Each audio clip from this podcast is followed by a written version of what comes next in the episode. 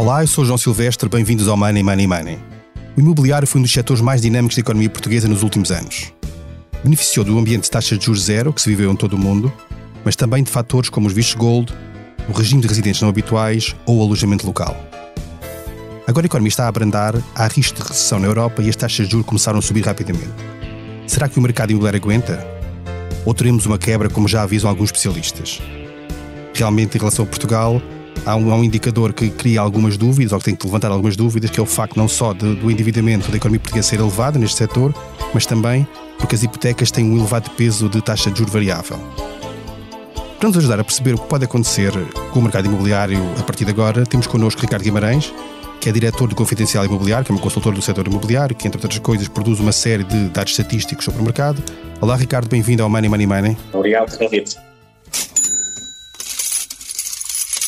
Money Money Money tem o patrocínio do BPI.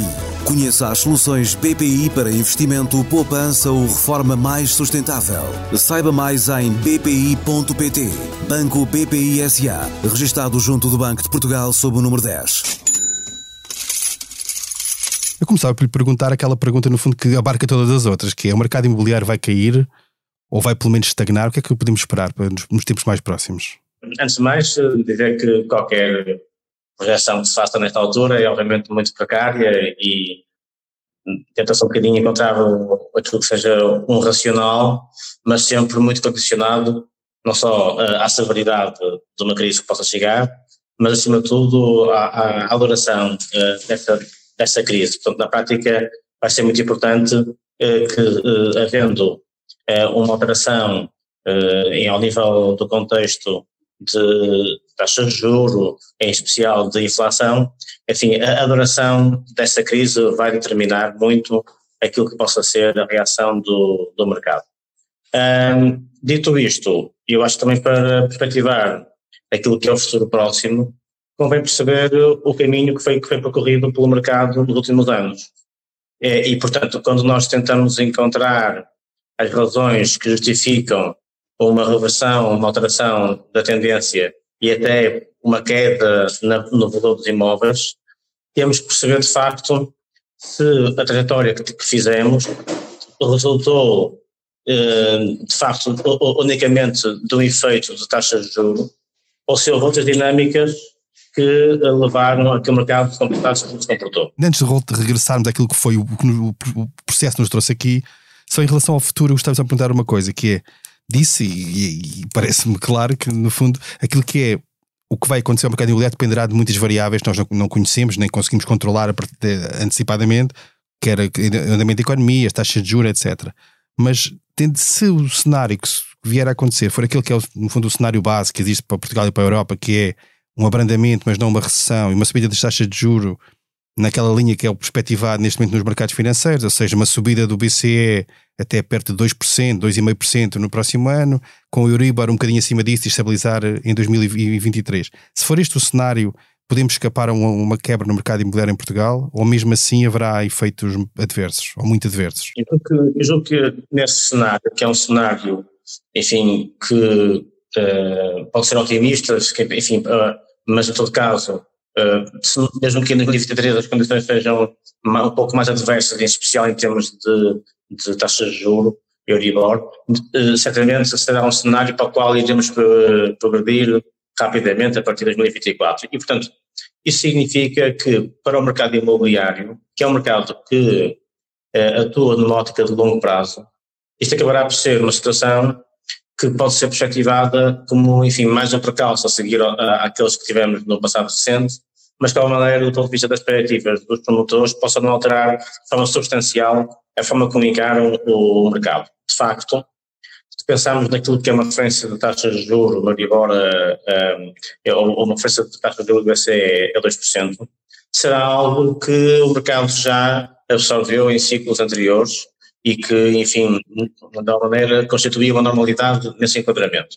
Aquilo que aqui é, sem dúvida nenhuma, um fator de pressão é a rapidez com que os juros subiram e, portanto, como é evidente, em especial acumulado com o efeito da taxa de inflação, que vem penalizar o rendimento das famílias e, portanto, vem dificultar aquilo que é a capacidade de fazer face ao endividamento. Mas aqui chegávamos. Eu gostava de deixar a seguinte nota. O mercado imobiliário, a partir de toda a recuperação que teve depois da crise financeira e da Troika, teve uma transformação bastante estrutural face àquilo que era o modelo e paradigma anterior. De facto, antes da crise financeira, o mercado imobiliário era muito, diria, monoproduto, aqui pensando em mercado residencial, orientado para a compra por parte das famílias, sempre alavancadas em crédito bancário.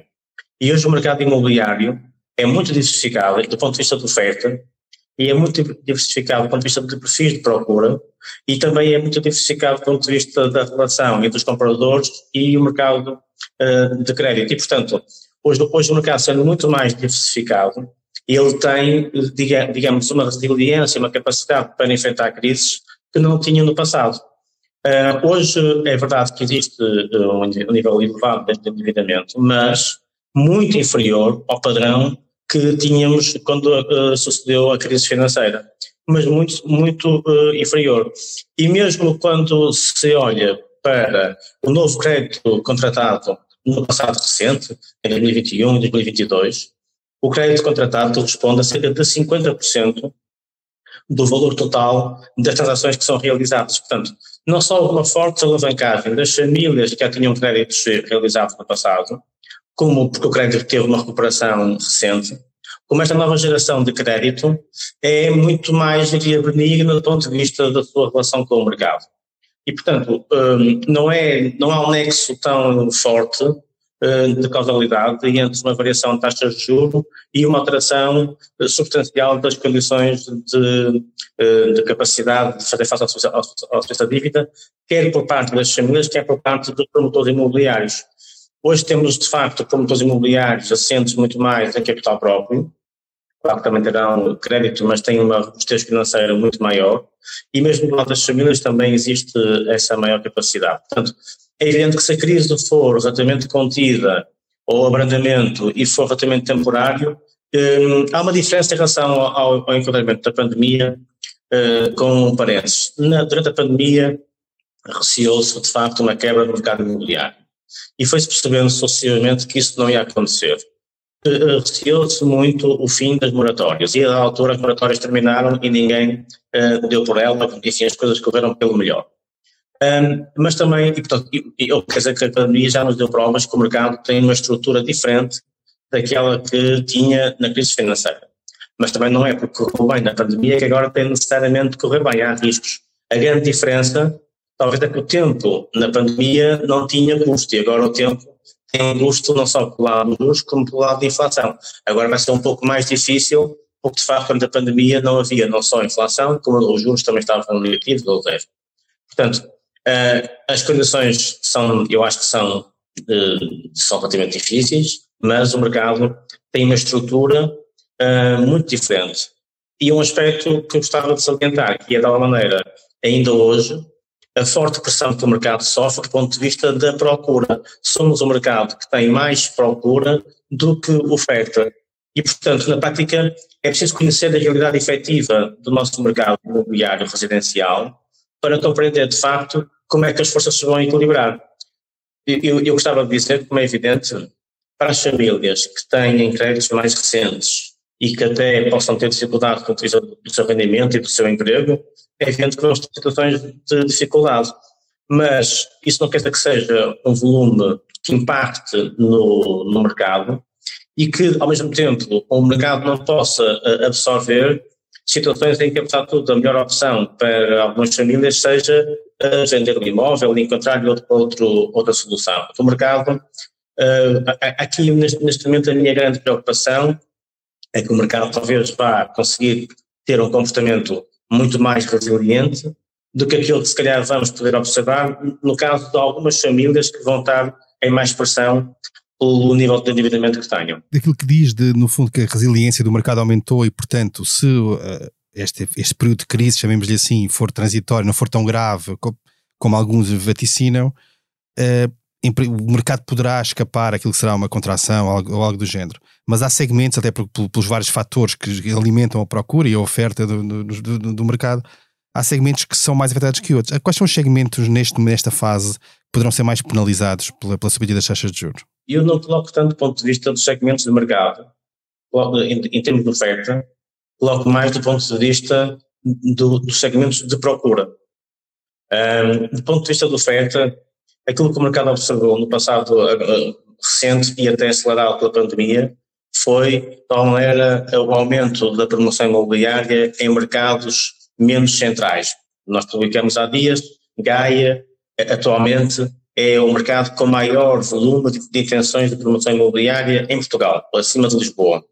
E, portanto, e dentro da região de Lisboa, o EIRAS compete com Lisboa. Portanto, na prática, houve um redirecionamento da oferta para mercados mais baratos, porque também nesses mercados, enfim, a perspectiva seria dirigir a oferta para a classe média.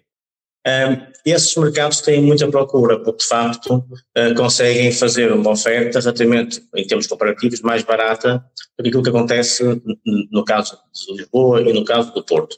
E, portanto, de alguma maneira, existe muita pressão de procura nesses segmentos. O mercado teve uma forte valorização nas cidades periféricas. Nós temos um índice de preços que projeta uma valorização anual na casa dos 20%, mas que resulta de fortes valorizações em cidades que têm um preço por metro quadrado, um preço de habitação muito baixo, na casa dos €1.000, e, portanto, são crescimentos relativos muito expressivos sobre crescimentos absolutos relativamente mais pequenos. E esta dinâmica vai continuar, porque é natural que, de alguma maneira, a subida do preço do imobiliário, em termos relativos face ao rendimento, de tal maneira deteriorando essa relação. E mesmo, enfim, os efeitos prolongados que decorreram da pandemia com o teletrabalho promovam um potencial de procura para essas geografias. Ou seja, eu não vejo muito a lógica de que os centros vão poder vingar melhor do que as periferias. O que existe a oportunidade para as periferias terem na mesma um desempenho muito positivo. Agora, aquilo que eu julgo que realmente pode acontecer será, e isso é um tema muito importante, que é o mercado, de alguma maneira, desligar-se um pouco mais daquilo que é o uso tradicional da habitação. Na prática, o mercado ter um desempenho em termos de procura internacional. Nós temos procura internacional crescente, por exemplo, por parte de americanos e outras proveniências, mas há um grande crescimento da procura em Portugal por parte de compradores americanos, que têm uma dimensão em termos de mercado infinita para a nossa realidade. Portanto, o nosso mercado hoje é muito mais complexo e não pode ser visto numa lógica até tão simples de qual é que é a relação entre o valor do imobiliário e o rendimento das rendas. O mercado hoje é muito mais complexo. Mas para as famílias, quer dizer, na mesma questão coloca-se o acesso à habitação. E realmente será em certas franjas de população, e em especial no caso dos mais jovens, que eu vejo um acentuar das dificuldades no acesso à habitação. E também aqueles que contraíram crédito mais recentemente, que podem, pelo menor nível de rendimento e maior nível de endividamento, ter mais dificuldade em passar por este período. Portanto, eu vejo mais do ponto de vista do perfil de procura e menos pelo perfil de oferta. Vários analistas, podemos chamar-lhes pessimistas ou alarmistas, mas têm colocado Portugal como uma das economias mais expostas ao risco do mercado imobiliário, nesta fase de subida das taxas de juros. E os factos que têm apresentado têm a ver, por um lado, com o nível de endividamento, mas, por outro lado, com aquilo que eu referi no início, que é o peso das hipotecas de taxa variável no crédito. Concorda com esta leitura, ou isto é algo alarmista, tendo em conta aquilo que já disse aqui e os vários fatores de resiliência que o mercado tem neste momento? Eu compreendo essas análises, mas eu acho que são pessoas que conhecem de macroeconomia, mas não conhecem o mercado imobiliário residencial português. E não compreendem a estrutura muito diferente que tem, em especial do ponto de vista de procura. Por exemplo, nós apuramos as yields no mercado residencial, que resultam do confronto entre as rendas que são produzidas e o valor do mercado. E as yields estão muito estáveis, mesmo neste enquadramento de instabilidade. Há uma forte estabilidade que mostra que aquilo que tem havido de comportamento dos preços também tem havido do ponto de vista do comportamento das rendas. É claro que a subida de rendas é um desafio para as famílias, como é evidente, mas do ponto de vista do mercado, nós podemos talvez sintetizando, mesmo que de uma forma também do meu lado, simplificando, o mercado imobiliário tem valorizado em boa medida e nas principais cidades assente na capacidade de gerar rendimento. E, portanto, quando pensamos em bolhas imobiliárias, nós temos que pensar quais são os acionais que estão por trás da valorização. Porque se a valorização assenta unicamente naquilo que se chama a conversão de yields e a redução do rendimento que é solicitado, claro que isso também aconteceu de alguma maneira, podemos estar perante uma bolha que com a subida dos juros acaba por realmente reventar. Mas não é o caso do mercado imobiliário. O mercado imobiliário português tem entregue rentabilidades na casa dos 5% e 6%. E, portanto, numa fase em que os juros estavam a zero. Portanto, de facto, isso significa que, seja, por exemplo, relacionado com arrendamento, seja relacionado com o alojamento local, que foram fatores importantes de valorização e de realocação urbana, o mercado tem sempre encontrado justificação para a sua valorização.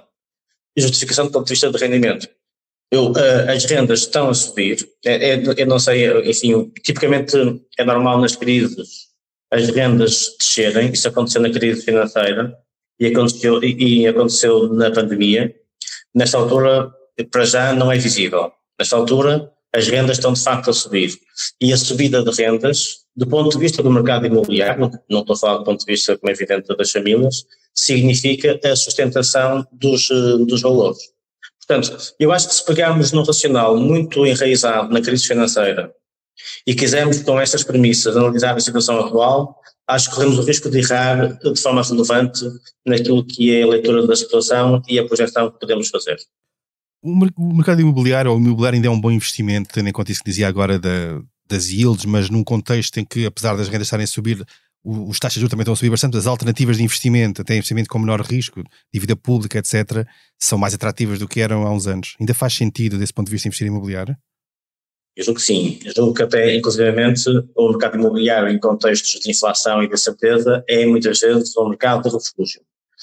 Isso tem acontecido nos últimos anos e acho que tem a possibilidade de se adensar esse papel. Porque o mercado imobiliário tem entregue não só um cupão relevante, a tal yield, como tem também valorizado. Portanto, se pensarmos num ativo de baixo nível de risco que tem compensado do ponto de vista de impacto da inflação, o mercado imobiliário residencial em especial tem sido de facto um refúgio seguro. Portanto, depois há um aspecto que também vale a ter em conta, que é, perante, apesar de não ser muito evidente, mas perante um relativo reduzido nível de endividamento agregado dos proprietários, se houver uma crise, que até porque eu acredito que a crise se vai traduzir acima de tudo numa redução da liquidez do mercado. Portanto, eu antecipo uma quebra no número de transações por muitos motivos, mas portanto, como é evidente, o mercado vai ter que se ajustar para algumas das dimensões. A quebra das transações significa, ao mesmo tempo, digamos, menor disponibilidade dos proprietários para baixarem os preços, porque se baixassem os preços, talvez o volume de transações se mantivesse. Mas, na realidade, se há um menor nível de endividamento, aquilo que o proprietário pensará é: porque é que eu vou vender em desconto, se eu tenho que passar para esperar aqui 1, 2, 3 anos, e isso o mercado, mesmo que baixe, ele volta a recuperar. Esta lição que a crise financeira nos trouxe, de que após uma queda tão vincada como a que teve lugar, o mercado acabou por recuperar, acaba por ser uma lição que está aprendida e, portanto, quem não tiver motivos de constrangimento financeiro para uma venda forçada, prefere aguardar. E isso vai traduzir-se em menor número de transações, mas também vai traduzir-se numa rigidificação dos preços. Eu acredito que os preços possam realmente desacelerar, acho que os preços estão num ritmo de subida, enfim, que agora possam pouco enquadrar em termos de inflação, quer dizer, porque antigamente, há pouco tempo, subida nominal e real eram a mesma coisa, agora temos uma subida nominal relevante em termos reais menos relevante, mas acredito mesmo assim que seja uma subida além daquilo que a economia vai justificar. Acredito que haja uma desaceleração, mas custa-me antecipar que haja uma descida de preços Lá está, a menos que a crise seja mais vincada e mais duradoura do que aquela que nessa altura se pode antecipar. Falava há pouco no facto da procura exercer ainda uma grande pressão sobre a oferta e só por isso, por si só, fazer subir os preços. Como é que fica a construção e a oferta nova neste contexto de subida de custos de produção de vários tipos, matérias-primas, etc., até laborais, ao mesmo tempo que há uma quebra de poder de compra do outro lado? Acha que há o risco de haver aqui não só projetos parados, que é o cenário menos grave, mas até casos mais graves de falências, despedimentos, etc.? Pode haver falências, acredito que possa haver alguns casos, mas o que não será, aquilo que está a acontecer, começa a haver sinais nesse sentido, é de maneira novamente um redirecionamento da oferta, da produção imobiliária, para as classes com mais poder de compra. Na prática nós viemos até 2019 de uma promoção imobiliária, diria quase exclusivamente, ou para turismo ou para compradores internacionais. Mesmo que as compras fossem feitas por nacionais, porque isso também acontecia, era um produto com potencial para um comprador internacional. Depois houve uma nova geração de promoção imobiliária, como eu já disse, mais nas periferias e mais dirigida para a classe média, só que realmente esta promoção imobiliária, esta segunda geração, já vem mais a competir pelo preço. E ao competir pelo preço, havendo uma alteração substancial dos custos de construção, acabará por ter, enfim, aqui uma equação mais difícil. Muitos projetos podem, de facto, ficar na gaveta, outros, enfim, estão contratados, estão a andar e é uma questão de serem concluídos, mas a nova geração de promoção, diria que ela está a surgir nesta altura. Nós estamos a lançar o resultado de um survey que fazemos aos promotores imobiliários e precisamente já sinalizam de novo algum ganho de cota na promoção imobiliária dirigida para compradores internacionais. Ou seja, o mercado imobiliário, que hoje tem uma base de procura muito mais diversificada, consegue ter um plano B. Novamente, se pensarmos em habitação para as famílias, pensamos no perfil de problema que fica por resolver. Em termos do mercado e de banca, acaba por haver outros caminhos, que são soluções para a indústria, apesar de talvez não serem soluções do ponto de vista da oferta de habitação para a classe média e para as famílias portuguesas. O nosso tempo está quase a chegar ao fim, mas eu gostava de falar aqui de um tema, que não falámos, que é o lado, temos estado a falar essencialmente do mercado residencial, mas que é o mercado de escritórios. Como é que fica o mercado de escritórios nesta fase, não só pela crise ou pelo momento em que estamos a entrar agora neste momento do ponto de vista macroeconómico, mas também aquilo que foi transformação nos últimos 2 anos desde a pandemia? Como é que isto tudo se conjuga? O mercado de escritórios é um mercado em que se sente muitíssima falta de oferta. Há muita falta de oferta de áreas de maior dimensão. Portugal é, ao nível... Está tudo ligado, portanto, que nós pensamos de Portugal que parte de uma trajetória do turismo para uma trajetória de habitação, para uma trajetória de atração de empresas e de talentos, e portanto há uma grande dinâmica. Portugal hoje em dia é um país com um saldo migratório positivo e portanto, enfim, de perfis muito diversificados, de pessoas que procuram Portugal, mas que se traduzem em termos de pessoas e em termos também de empresas, e realmente… Houve uma contração da dinâmica de investimento com a pandemia. A pandemia realmente, enfim, trouxe aqui um receio de que o mercado de escritórios tivesse morrido, enfim, havia um bocadinho essa lógica, mas pelo contrário, vemos que as áreas são mais exigentes e os escritórios tornaram-se também, o perfil da área exigido pelas empresas é um perfil mais exigente e, portanto, há uma grande falta de produto compatível com o novo perfil de procura. E esse, neste momento, é o grande problema que o mercado tem, seja na região de Lisboa, seja na região do Porto. E isso está a traduzir-se já em subidas de preços ou de rendas, ou ainda não?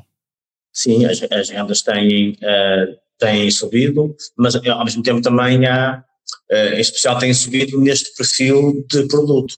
Depois também não podemos esquecer uma dinâmica que está cada vez mais a entrar no mercado, que é o cumprimento de critérios ESG, que remetem para o cumprimento de padrões de sustentabilidade e, portanto, digamos que o leque de imóveis que geram o apetite de investidores é de facto cada vez menor e, portanto, nós vemos ao fim e ao cabo alguma segmentação neste mercado, porque temos imóveis que estão a ficar mais obsoletos e esses com rendas mais difíceis, mas a precisar de serem reabilitados, e outros de facto com um grande perfil, um grande volume de procura e com pressão sobre as rendas. Mas só para terminarmos, só uma questão assim, de alguma futurologia. Se olhar para o próximo ano, tendo a conta aquilo que conhece do mercado, quais podem ser os grandes negócios imobiliários do próximo ano em Portugal? Não um negócio especificamente, mas que tipo de negócio é que pode gerar mais movimentação no mercado? Bom, pensando no mercado residencial, eu também destacava o segmento do alojamento local, que nós também produzimos informação sobre esse mercado. Foi um mercado que perdeu muita oferta com a pandemia, já está a recuperar uma parte substancial dessa oferta, mas acima de tudo que neste verão atingiu recordes ao nível das diárias e ao nível do REVPAR, que é o rendimento. Portanto, de facto, se pensarmos, enfim, há aqui um efeito que podemos também ter em conta, de tal maneira de congelamento, enfim, ou contenção das vendas que resultou este pacote recente que o Governo levou a cabo, faz com que também haja, se calhar, um aumento de apetite por outros segmentos, nos quais este tipo de constrangimento não se aplica. Destaque, como já disse, o alojamento local e destaque também o investimento em residências para estudantes, que é um mercado com um forte crescimento associado a um contexto mais amplo do co-living, que é uma figura que acho que vamos ver ganhar peso no mercado português por muitos motivos, seja pelo turismo, pelos estudantes e mesmo por uma oferta de habitação mais flexível para os mais jovens. Bem, e assim terminamos mais um episódio do Money, Money, Money. A edição esteve a cargo de João Martins. Não se esqueça, envie-nos questões e sugestões de temas para o e-mail economia@expresso.empresa.pt. Até lá, estão muito bem em conta da sua carteira. Money, Money, Money tem o patrocínio do BPI. Conheça as soluções BPI para investimento, poupança ou reforma mais sustentável. Saiba mais em bpi.pt. Banco BPI SA, registado junto do Banco de Portugal sob o número 10.